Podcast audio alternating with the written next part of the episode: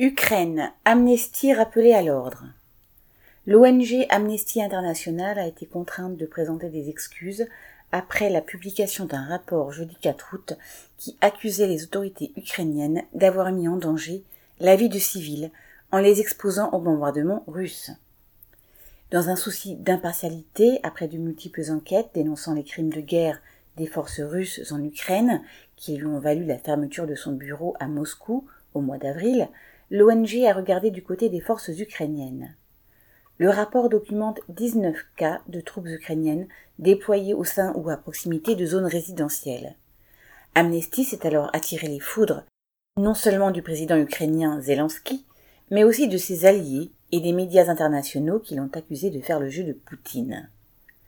La directrice d'Amnesty en Ukraine a démissionné, tandis que, bien entendu, la propagande russe citait le rapport critiquer les autorités ukrainiennes. La secrétaire générale d'Amnesty a fini par présenter des excuses pour la douleur causée entre guillemets, tout en maintenant pleinement ses conclusions et en rappelant que celle-ci n'exonérait en rien les responsabilités des forces russes. Alors que les dirigeants des grandes puissances occidentales présentent la guerre en Ukraine comme celle de la démocratie et du droit contre la dictature, ce rapport montre une autre réalité, celle de deux gouvernements, russes et ukrainiens, dont les armées partagent le même mépris pour leur population. PM.